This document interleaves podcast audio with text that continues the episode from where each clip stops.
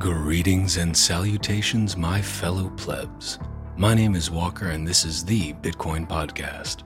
It's Monday, July 31st, 2023. The Bitcoin block height is 801077, and the value of one Bitcoin is still one Bitcoin. Today's episode is Bitcoin Out Loud, and I'm going to read you the book Anatomy of the State by Murray N. Rothbard. I believe everyone should read this book because so often people have difficulty understanding why Bitcoin is needed because they don't understand the extent of the problem, the extent of the state's overreach and predation. Anatomy of the State was published in 1974, but like any good book, the lessons are timeless and highly relevant today. Rothbard begins with the idea that the state is not a natural or voluntary organization, but rather a system that maintains its existence through coercive tax theft and a monopoly on violence. He argues that the state can never be considered neutral or benign, as its very existence relies on expropriating resources from the citizenry. As you listen, think about the fact that the state's monopoly on violence allows it to maintain its monopoly on money, and how Bitcoin is a direct challenge to that status quo. Without further ado, let's get into it. Anatomy of the State by Murray N. Rothbard. The greatest danger to the state is independent intellectual criticism. What the state is not. The state is almost universally considered an institution of social service. Some theorists venerate the state as the apotheosis of society. Others regard it as an amiable, though often inefficient, organization for achieving social ends. But almost all regard it as a necessary means for achieving the goals of mankind, a means to be ranged against the private sector, and often winning in this competition of resources. With the rise of democracy, the identification of the state with society has been redoubled, until it is common to hear sentiments expressed which violate virtually every tenet of reason and common sense, such as, We are the government. The useful collective term we has enabled an ideological camouflage to be thrown over the reality of political life. If we are the government, then anything a government does to an individual is not only just and untyrannical, but also voluntary on the part of the individual concerned. If the government has incurred a huge public debt which must be paid by taxing one group for the benefit of another, the reality of this burden is obscured by saying that we owe it to ourselves. If the government conscripts a man or throws him into jail for dissident opinion, then he is doing it to himself, and therefore nothing untoward has occurred. Under this reasoning, any Jews murdered by the Nazi government were not murdered. Instead, they must have committed suicide, since they were the government, which was democratically chosen, and therefore anything the government did to them was voluntary on their part. One would not think it necessary to belabor this point, and yet the overwhelming bulk of people hold this fallacy to a greater or lesser degree. We must, therefore, emphasize that we are not the government. The government is not us. The government does not, in any accurate sense, represent the majority of the people. But even if it did, even if 70% of the people decided to murder the remaining 30%, this would still be murder and would not be voluntary suicide on the part of the slaughtered minority. No organicist metaphor, no irrelevant bromide that we are all part of one another must be permitted to obscure this basic fact. If, then, the state is not us, if it is not the human family getting together to decide mutual problems, if it is not a lodge meeting or country club, what is it? Briefly, the state is that organization in society which attempts to maintain a monopoly on the use of force and violence in a given territorial area. In particular, it is the only organization in society that obtains its revenue not by voluntary contribution or payment for services rendered, but by coercion, while other individuals or institutions obtain their income by production of goods and services and by the peaceful and voluntary sale of these goods and services to others, the state obtains its revenue by the use of compulsion, that is, by the use and the threat of the jailhouse and the bayonet. Having used force and violence to obtain its revenue, the state generally goes on to regulate and dictate the other actions of its individual subjects. One would think that simple observation of all states throughout history and over the globe would be proof enough of this assertion. But the miasma of myth has lain so long over state activity that elaboration is necessary. What the state is. Man is born naked into the world and needing to use his mind to learn how to take the resources given him by nature and to transform them, for example, by investment in capital, into shapes and forms and places where the resources can be used for the satisfaction of his wants and the advancement of his standard of living. The only way by which man can do this is by the use of his mind and energy to transform resources, production, and to exchange these products for products created by others. Man has found that, through the process of voluntary mutual exchange, the productivity and hence the living standards of all participants in exchange may increase enormously. The only natural course for man to survive and to attain wealth, therefore, is by using his mind and energy to engage in the production and exchange process. He does this, first, by finding natural resources, and then by transforming them, by mixing his labor with them, as Locke puts it, to make them his individual property, and then by exchanging this property for the similarly obtained property of others. The social path dictated by the requirements of man's nature, therefore, is the path of property rights and the free market of gift or exchange of such rights. Through this path, men have learned how to avoid the jungle methods of fighting over scarce resources, so that A can only acquire them at the expense of B, and instead, to multiply those resources enormously in peaceful and harmonious production and exchange. The great German sociologist Franz Oppenheimer pointed out that there are two mutually exclusive ways of acquiring wealth. One, the above way of production and exchange, he called the economic means. The other way is simpler in that it does not require productivity. It is the way of seizure of another's goods or services by the use of force and violence. This is the method of one sided confiscation, of theft of the property of others. This is the method which Oppenheimer termed the political means to wealth. It should be clear that the peaceful use of reason and energy in production is the natural path for man the means for his survival and prosperity on this earth. It should be equally clear that the coercive, exploitative means is contrary to natural law. It is parasitic, for instead of adding to production, it subtracts from it. The political means siphons production off to a parasitic and destructive individual or group, and this siphoning not only subtracts from the number producing, but also lowers the producer's incentive to produce beyond his own subsistence. In the long run, the robber destroys his own subsistence by dwindling or eliminating the source of his own supply. But not only that, even in the short run, the predator is acting contrary to his own true nature as a man. We are now in a position to answer more fully the question what is the state? The state, in the words of Oppenheimer, is the organization of the political means. It is the systemization of the predatory process over a given territory.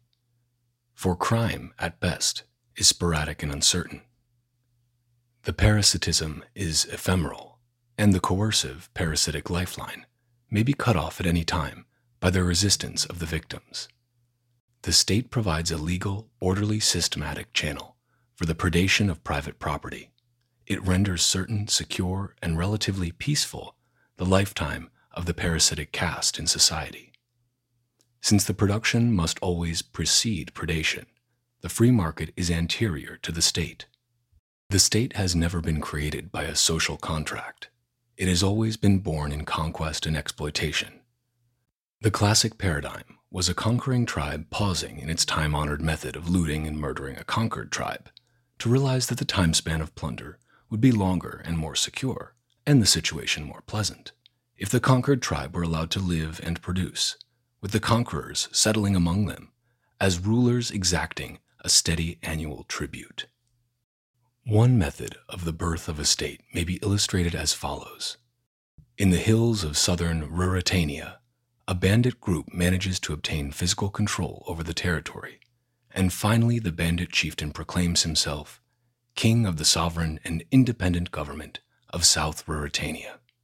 And, if he and his men have the force to maintain this rule for a while, lo and behold, a new state has joined the family of nations, and the former bandit leaders have been transformed into the lawful nobility of the realm.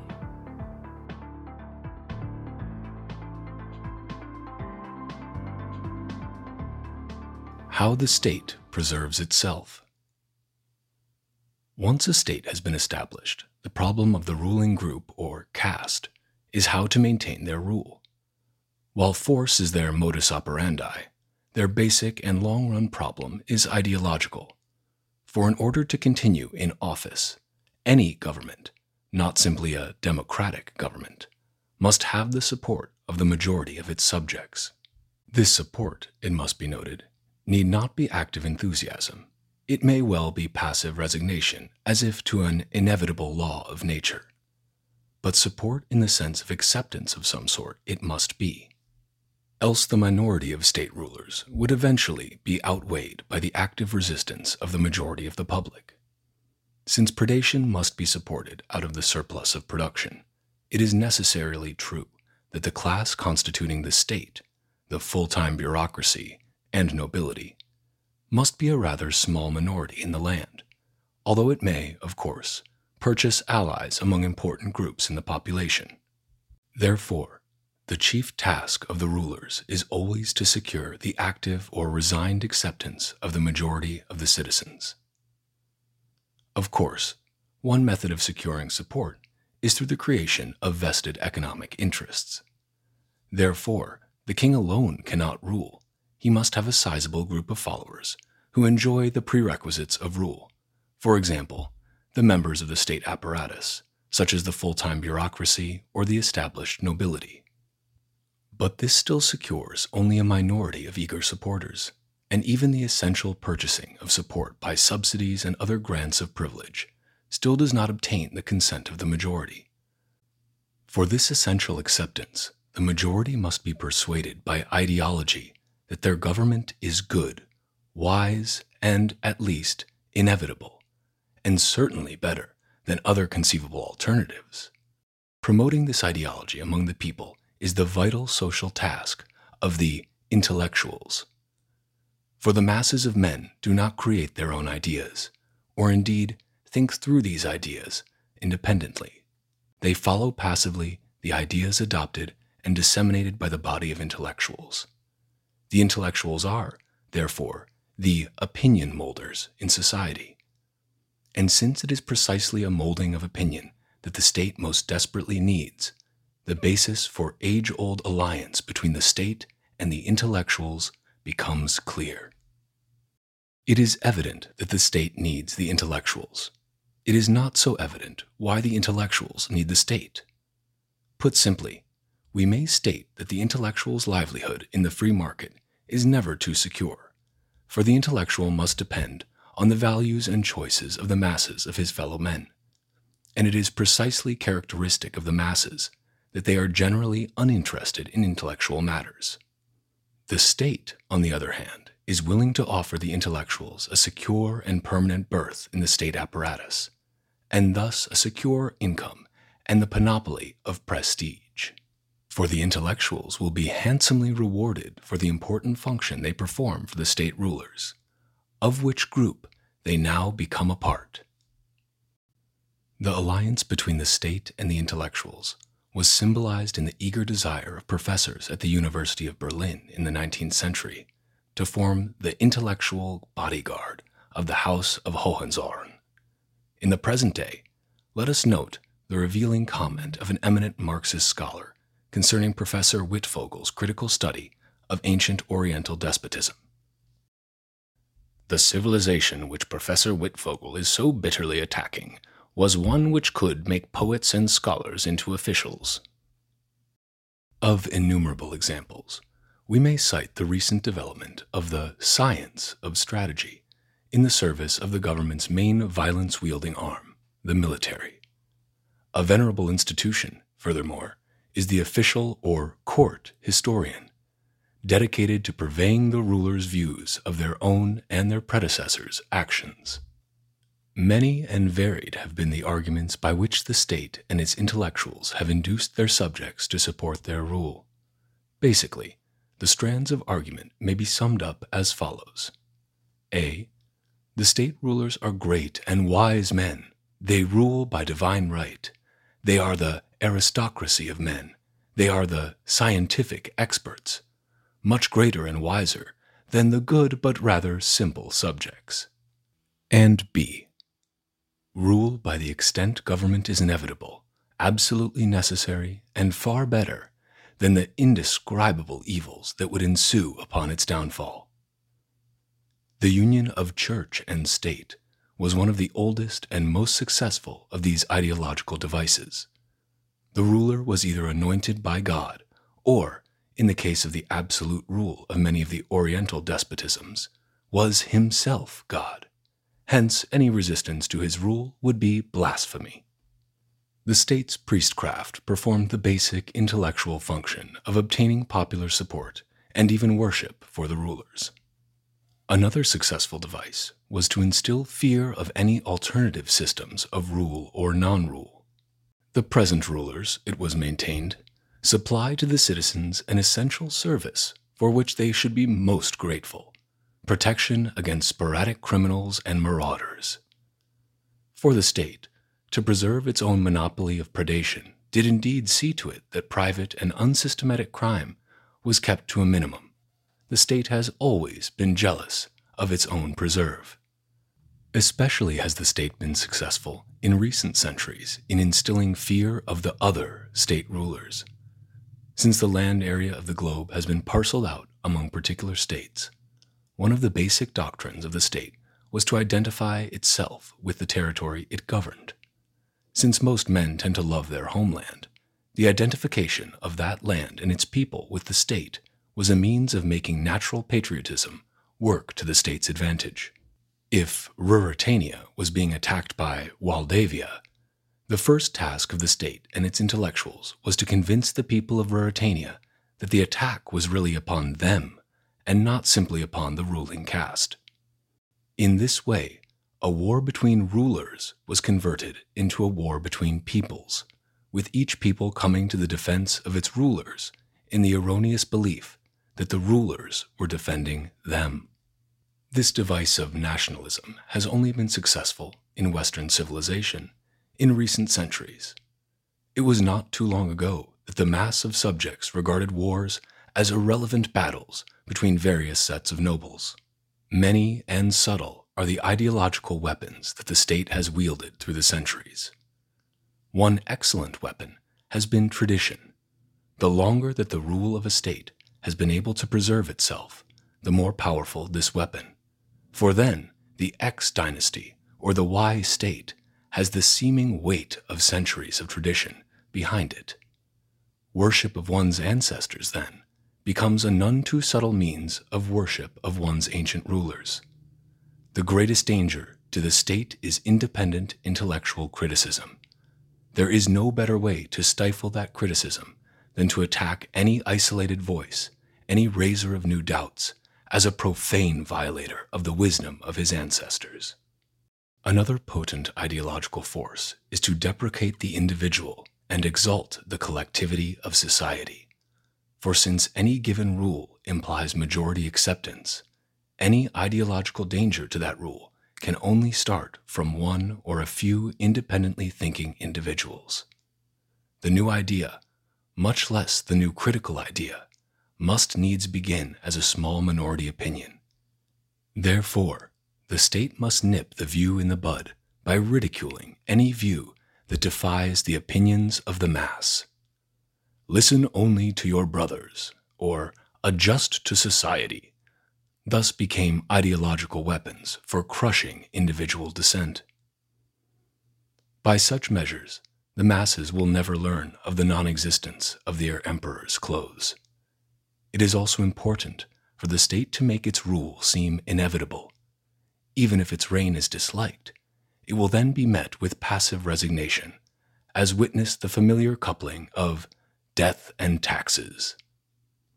One method is to induce historiographical determinism as opposed to individual freedom of will.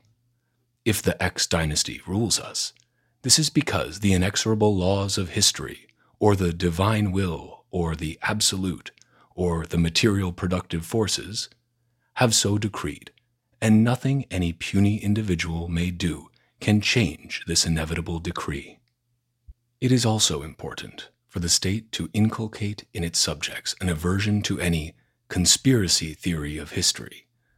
For a search for conspiracies means a search for motives and an attribution of responsibility for historical misdeeds. If, however, any tyranny imposed by the state, or venality or aggressive war, was caused not by the state rulers, but by mysterious and arcane social forces, or by the imperfect state of the world, or if in some way everyone was responsible. We are all murderers, proclaims one slogan. Then there is no point to the people becoming indignant or rising up against such misdeeds. Furthermore, an attack on conspiracy theories means that the subjects will become more gullible in believing the general welfare reasons that are always put forth by the state for engaging in any of its despotic actions. A conspiracy theory can unsettle the system by causing the public to doubt the state's ideological propaganda.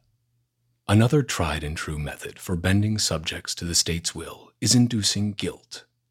Any increase in private well being can be attacked as unconscionable greed, materialism, or excessive affluence. Profit making can be attacked as exploitative and usury, mutually beneficial exchanges denounced as selfishness, and somehow with the conclusion always being drawn that more resources should be siphoned from the private to the public sector. The induced guilt makes the public more ready to do just that. For while individual persons tend to indulge in selfish greed, the failure of the state's rulers to engage in exchanges is supposed to signify their devotion to higher and nobler causes. Parasitic predation being apparently moral and aesthetically lofty as compared to peaceful and productive work. In the present more secular age, the divine right of the state has been supplemented by the invocation of a new God, science. State rule is now proclaimed as being ultra scientific, as constituting planning by experts. But while reason is invoked more than in previous centuries, this is not the true reason of the individual and his exercise of free will. It is still collectivist and determinist, still implying holistic aggregates and coercive manipulation of passive subjects by their rulers. The increasing use of scientific jargon has permitted the state's intellectuals to weave obscurantist apologia for the state rule that would have only been met with derision by the populace of a simpler age. A robber who justifies his theft by saying that he really helped his victims, by his spending giving a boost to retail trade, would find few converts.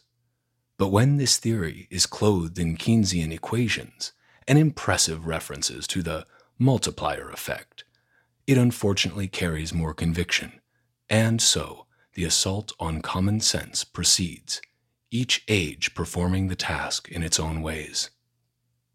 Thus, ideological support being vital to the state, it must unceasingly try to impress the public with its legitimacy, to distinguish its activities from those of mere brigands. The unremitting determination of its assaults on common sense is no accident, for as Mencken vividly maintained, The average man, whatever his errors otherwise, at least sees clearly that the government is something lying outside him and outside the generality of his fellow men, that it is a separate, independent, and hostile power, only partly under his control and capable of doing him great harm. Is it a fact of no significance that robbing the government is everywhere regarded as a crime of less magnitude than robbing an individual or even a corporation? What lies behind all this, I believe, is a deep sense of the fundamental antagonism between the government and the people it governs.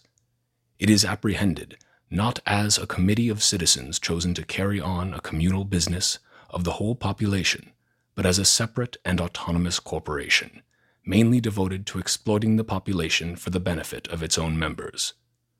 When a private citizen is robbed, a worthy man is deprived of the fruits of his industry and thrift.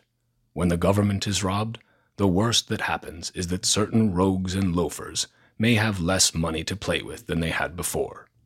The notion that they have earned that money is never entertained. To most sensible men, it would seem ludicrous.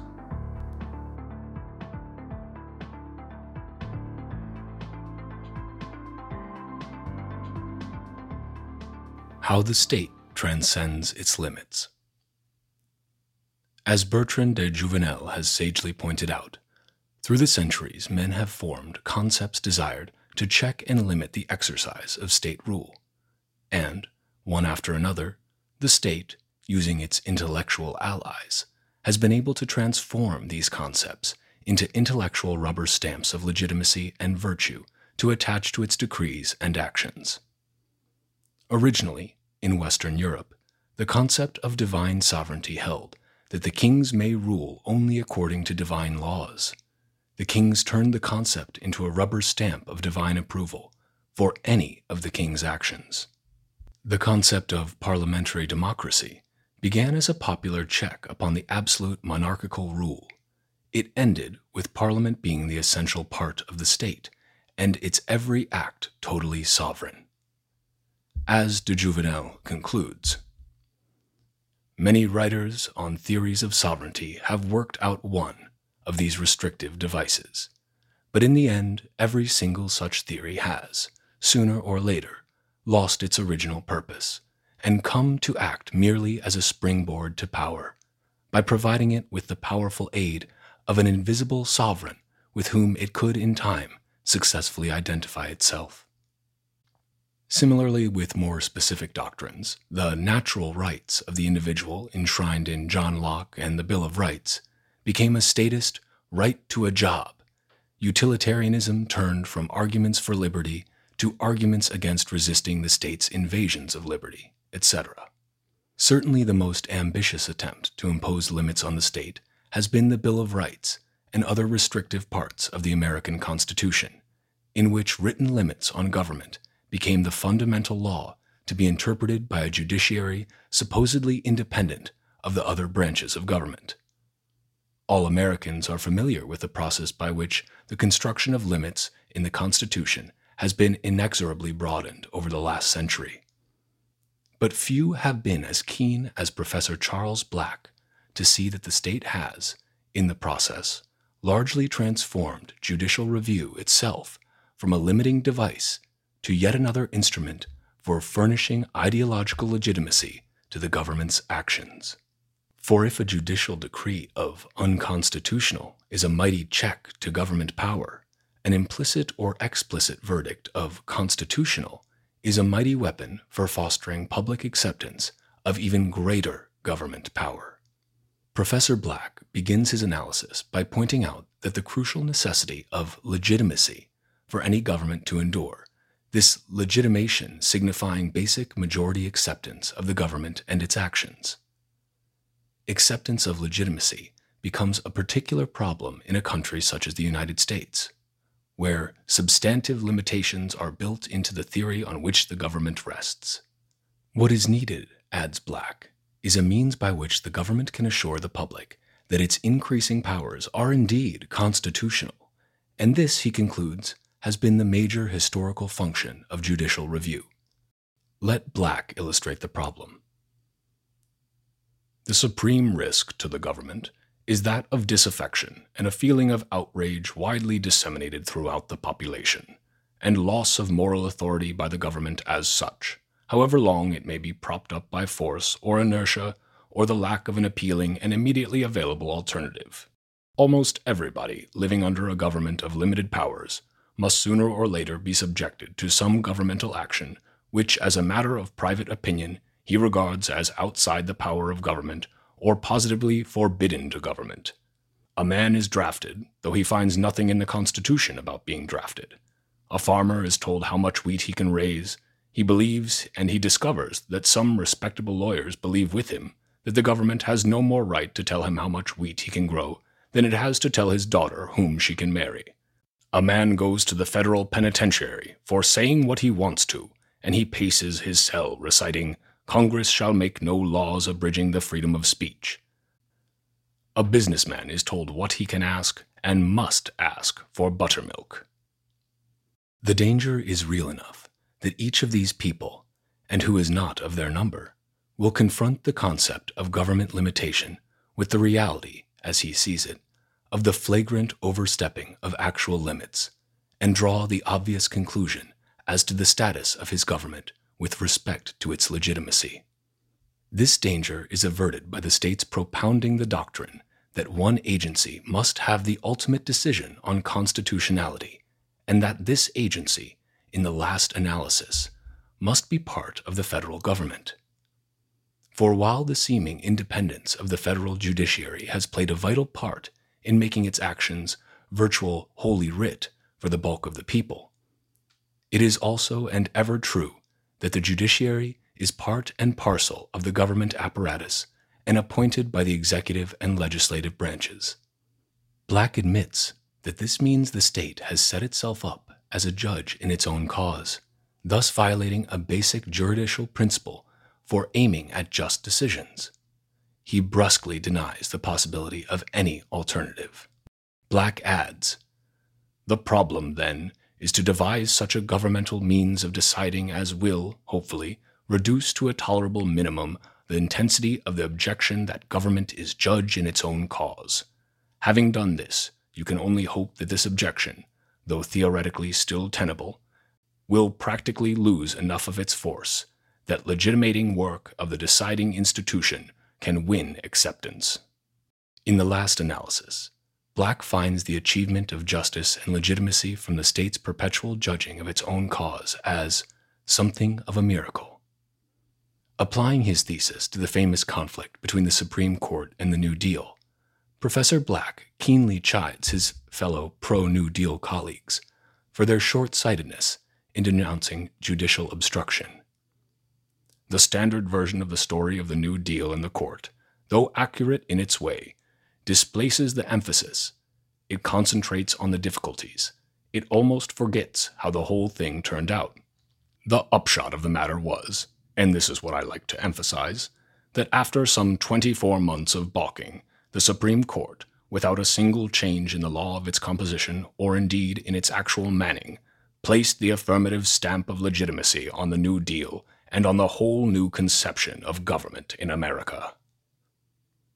In this way, the Supreme Court was able to put the quietus on the large body of Americans who had had strong constitutional objections to the New Deal. Of course, not everyone was satisfied. The bonny Prince Charlie of constitutionally commanded laissez faire still stirs the hearts of a few zealots in the highlands of choleric unreality. But there is no longer any significant or dangerous public doubt as to the constitutional power of Congress to deal as it does with the national economy. We had no means, other than the Supreme Court, for imparting legitimacy to the New Deal.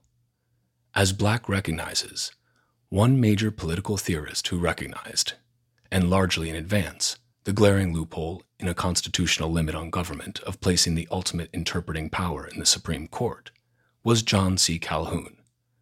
Calhoun was not content with the miracle but instead proceeded to a profound analysis of the constitutional problem.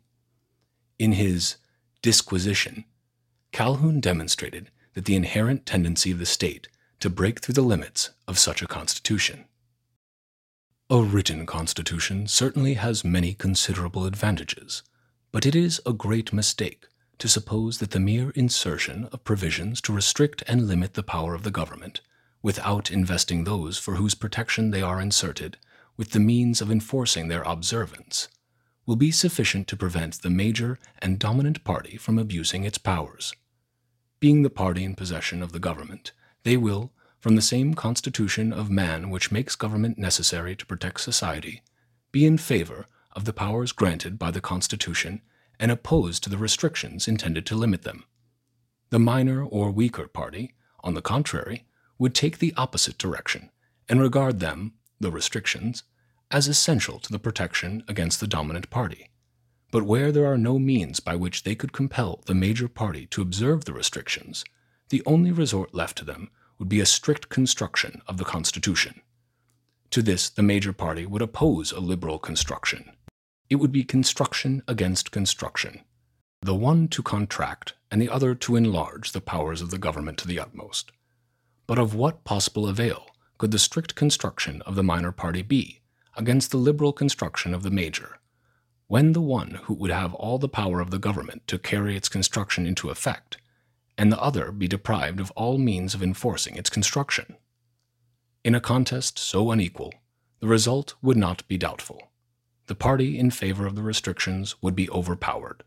The end of the contest would be the subversion of the Constitution. The restrictions would ultimately be annulled, and the government be converted into one of unlimited powers. One of the few political scientists who appreciated Calhoun's analysis of the Constitution was Professor J. Allen Smith. Smith noted that the Constitution was designed with checks and balances to limit any one governmental power, and yet had then developed a Supreme Court with the monopoly of ultimate interpreting power. If the federal government was created to check invasions of individual liberty by the separate states, who was to check the federal power? Smith maintained that implicit in the check and balance idea of the Constitution was a concomitant view that no one branch of government may be conceded the ultimate power of interpretation. It was assumed by the people that the new government could not be permitted to determine the limits of its own authority, since this would make it, and not the Constitution, supreme. The solution advanced by Calhoun and seconded in this century by such writers as Smith was, of course, the famous doctrine of the concurrent majority. If any substantial minority interest in the country, specifically a state government, believed that the federal government was exceeding its powers and encroaching on that minority, the minority would have the right to veto this exercise of power as unconstitutional.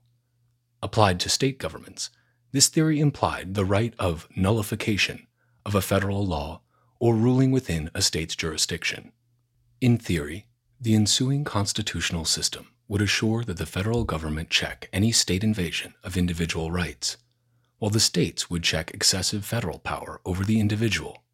And yet, while limitations would undoubtedly be more effective than at present, there are many difficulties and problems in the Calhoun solution. If indeed a subordinate interest should rightfully have a veto over matters concerning it, then why stop with the states? Why not place veto power in counties, cities, wards. Furthermore, interests are not only sectional, they are also occupational, social, etc. What of bakers or taxi drivers or any other occupation? Should they not be permitted a veto power over their own lives? This brings us to the important point that the nullification theory confines its checks to agencies of government itself. Let us not forget that the federal and state governments and their respective branches are still states, are still guided by their own state interests rather than the interests of the private citizens. What is to prevent the Calhoun system from working in reverse, with states tyrannizing over their citizens and only vetoing the federal government when it tries to intervene to stop that state tyranny, or for states to acquiesce in federal tyranny? What is to prevent federal and state governments from forming mutually profitable alliances for the joint exploitation of the citizenry? And even if the private occupational groupings were to be given some form of functional representation in government, what is to prevent them from using the state to gain subsidies and other special privileges for themselves or for imposing compulsory cartels on their own members? In short, Calhoun does not push his path breaking theory on concurrence far enough. He does not push it down to the individual himself. If the individual, after all, is the one whose rights are to be protected, then a consistent theory of concurrence would imply veto power by every individual. That is, some form of unanimity principle. When Calhoun wrote that it should be impossible to put or keep it, the government, in action without the concurrent consent of all, he was, perhaps, unwittingly implying just such a conclusion. But such speculation begins to take us away from our subject, for down this path lie political systems which could hardly be called states at all. For one thing, just as the right of nullification for a state logically implies its right of secession, so a right of individual nullification would imply the right of any individual to secede from the state under which he lives. Thus, the state has invariably shown a striking talent for the expansion of its powers beyond any limits that might be opposed upon it. Since the state necessarily lives by the compulsory confiscation of private capital, and since its expansion necessarily involves ever greater incursions on private individuals and private enterprise, we must assert that the state is profoundly and inherently anti capitalist. In a sense, our position is the reverse of the Marxist dictum that the state is the executive committee of the ruling class in the present day, supposedly the capitalists. Instead, the state, the organization of the political means, constitutes and is the source of the ruling class, rather, ruling caste, and is in permanent opposition to genuinely private capital. We may, therefore, say with de Jouvenel, only those who know nothing of any time but their own, who are completely in the dark as to the manner of powers behaving throughout thousands of years, would regard these proceedings, nationalization, the income tax, etc., as the fruit of a particular set of doctrines. They are, in fact, the normal manifestations of power, and differ not at all in their nature from Henry VIII's confiscation of the monasteries. The same principle is at work the hunger for authority, the thirst for resources, and in all of these operations the same characteristics are present, including the rapid elevation of the dividers of the spoils. Whether it is socialist or whether it is not, power must always be at war with the capitalist authorities and despoil the capitalists of their accumulated wealth. In doing so, it obeys the law of its nature.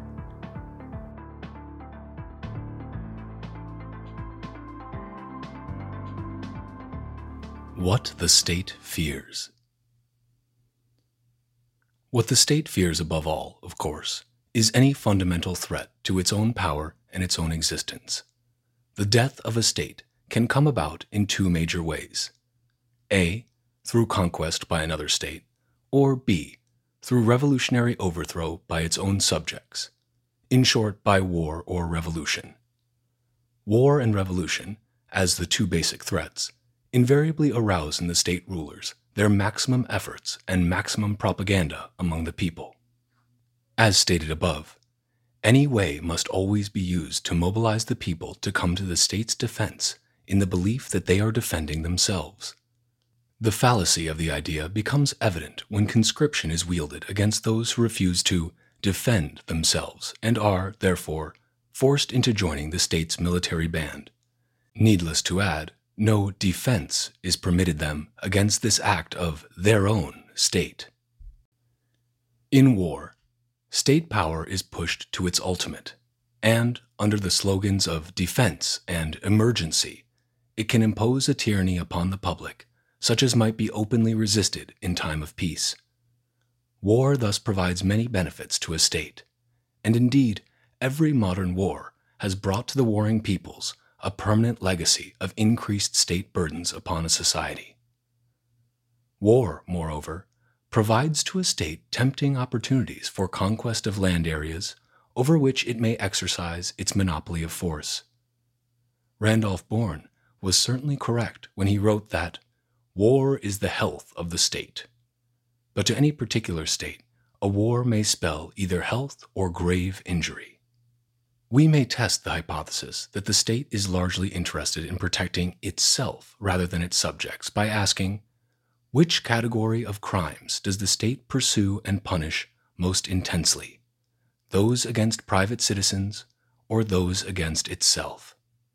The gravest crimes in the state's lexicon are almost invariably not invasions of private person or property, but dangers to its own contentment, for example, treason, desertion of a soldier to the enemy, failure to register for the draft, subversion and subversive conspiracy, assassination of rulers, and such economic crimes against the state as counterfeiting its money or evasion of income tax.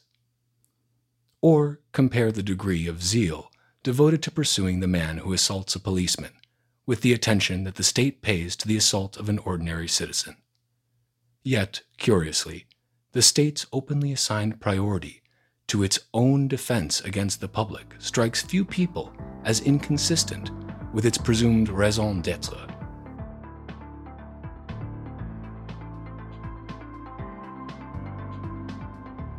How states relate to one another. Since the territorial area of the Earth is divided among different states, interstate relations must occupy much of a state's time and energy. The natural tendency of a state is to expand its power, and externally, such expansion takes place by conquest of a territorial area. Unless a territory is stateless or uninhabited, any such expansion involves an inherent conflict of interest between one set of states' rulers and another. Only one set of rulers can obtain a monopoly of coercion over any given territorial area at any one time complete power over a territory by State X can only be obtained by the expulsion of State Y. War, while risky, will be an ever present tendency of states, punctuated by periods of peace and by shifting alliances and coalitions between states. We have seen that the internal or domestic attempt to limit the state in the 17th through 19th centuries reached its most notable form in constitutionalism its external or foreign affairs counterpart was the development of international law, especially such forms as the law of war and the neutral rights. Parts of international law were originally purely private, growing out of the need of merchants and traders everywhere to protect their property and adjudicate disputes. Examples are admiralty law and the law merchant. But even the governmental rules emerged voluntarily and were not imposed by any international superstate. The object of the laws of war was to limit interstate destruction to the state apparatus itself, thereby preserving the innocent civilian public from the slaughter and devastation of war. The object of the development of neutrals' rights was to preserve private civilian international commerce, even with enemy countries, from seizure by one of the warring parties. The overriding aim, then, was to limit the extent of any war, and particularly to limit its destructive impact on the private citizens of the neutral and even warring countries. The jurist F.J.P. Veale charmingly describes such civilized warfare as it briefly flourished in 15th century Italy. The rich burghers and merchants of medieval Italy were too busy making money and enjoying life to undertake the hardships and dangers of soldiering themselves, so they adopted the practice of hiring mercenaries to do their fighting for them, and, being thrifty, businesslike folk, they dismissed their mercenaries immediately after their services could be dispensed with. Wars were, therefore, fought by armies hired for each campaign. For the first time, soldiering became a reasonable and comparatively harmless profession the generals of that period maneuvered against each other, often with consummate skill, but when one had won the advantage, his opponent generally either retreated or surrendered. It was a recognized rule that a town could only be sacked if it offered resistance. Immunity could always be purchased by paying a ransom. As one natural consequence, no town ever resisted, it being obvious that a government too weak to defend its citizens had forfeited their allegiance. Civilians had little to fear from the dangers of war, which were the concern only of professional soldiers.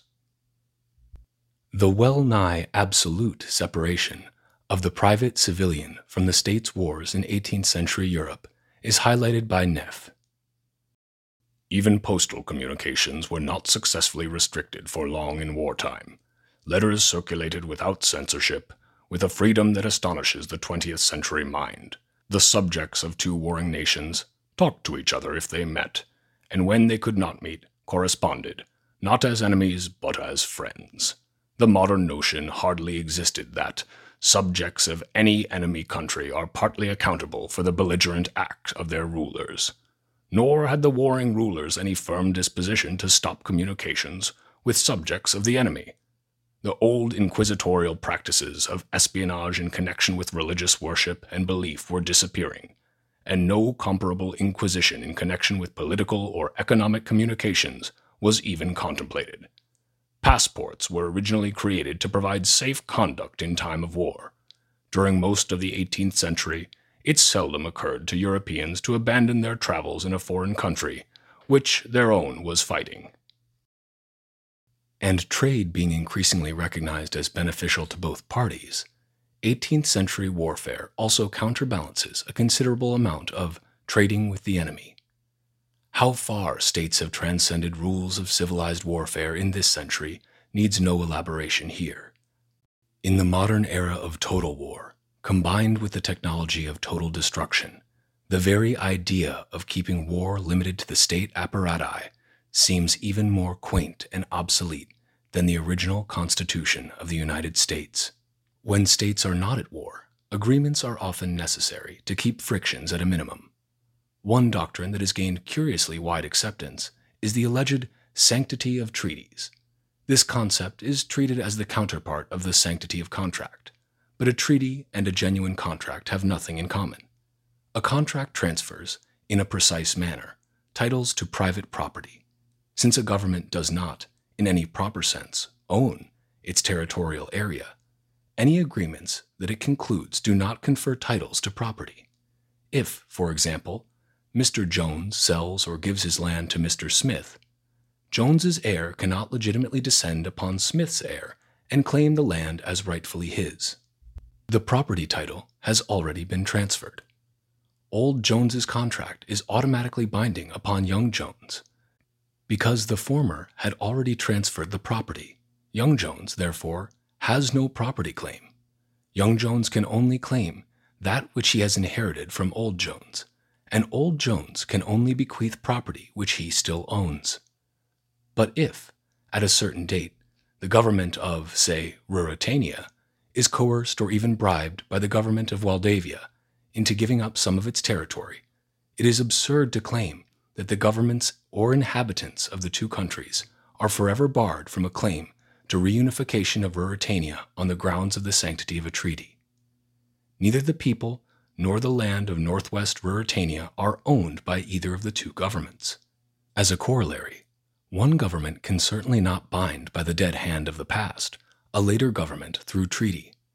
A revolutionary government which overthrew the king of Ruritania could, similarly, hardly be called to account for the king's actions or debts, for a government is not, as is a child, a true heir to its predecessor's property.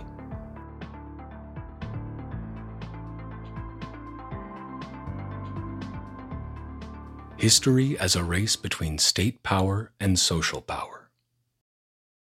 Just as the two basic and mutually exclusive interrelations between men are peaceful cooperation or coercive exploitation, production or predation, so the history of mankind, particularly its economic history, may be considered as a contest between these two principles. On the one hand, there is creative productivity, peaceful exchange, and cooperation. On the other, coercive dictation and predation over those social relations.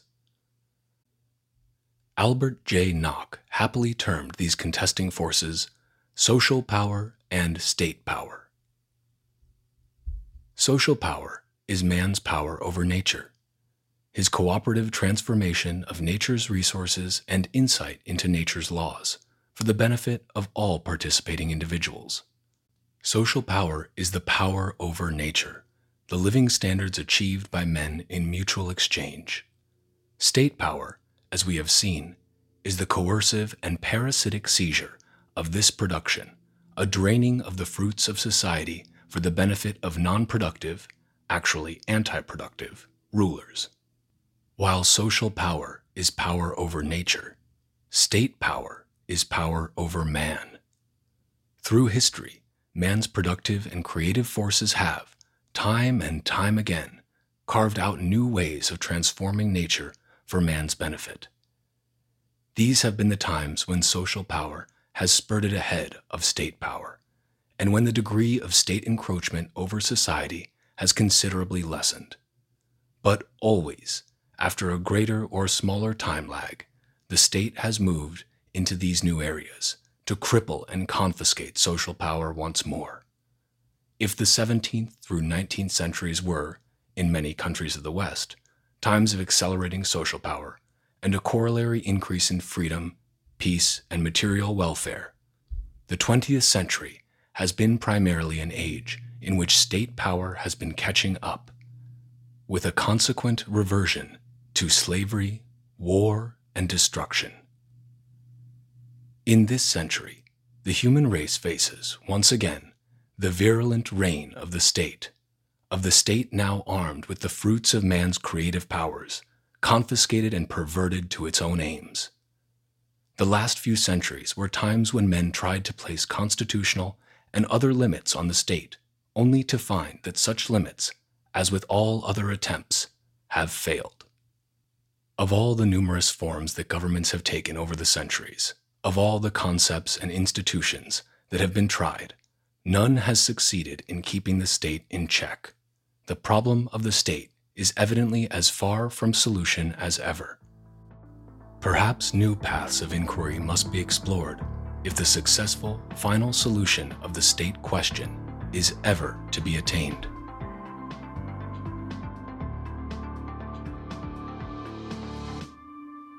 And that's a wrap on this Bitcoin Out Loud episode of the Bitcoin Podcast.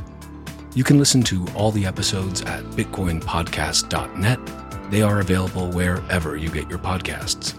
You can find me on Nostr by going to primal.net slash walker. If you want to follow the Bitcoin Podcast on Twitter, go to at Titcoin Podcast and at Walker America. You can also find the video version of this and all the other shows at youtube.com slash at Walker America. Bitcoin is scarce. There will only ever be 21 million. But Bitcoin podcasts are abundant. So thank you for spending your scarce time to listen to another fucking Bitcoin podcast. Until next time, stay free.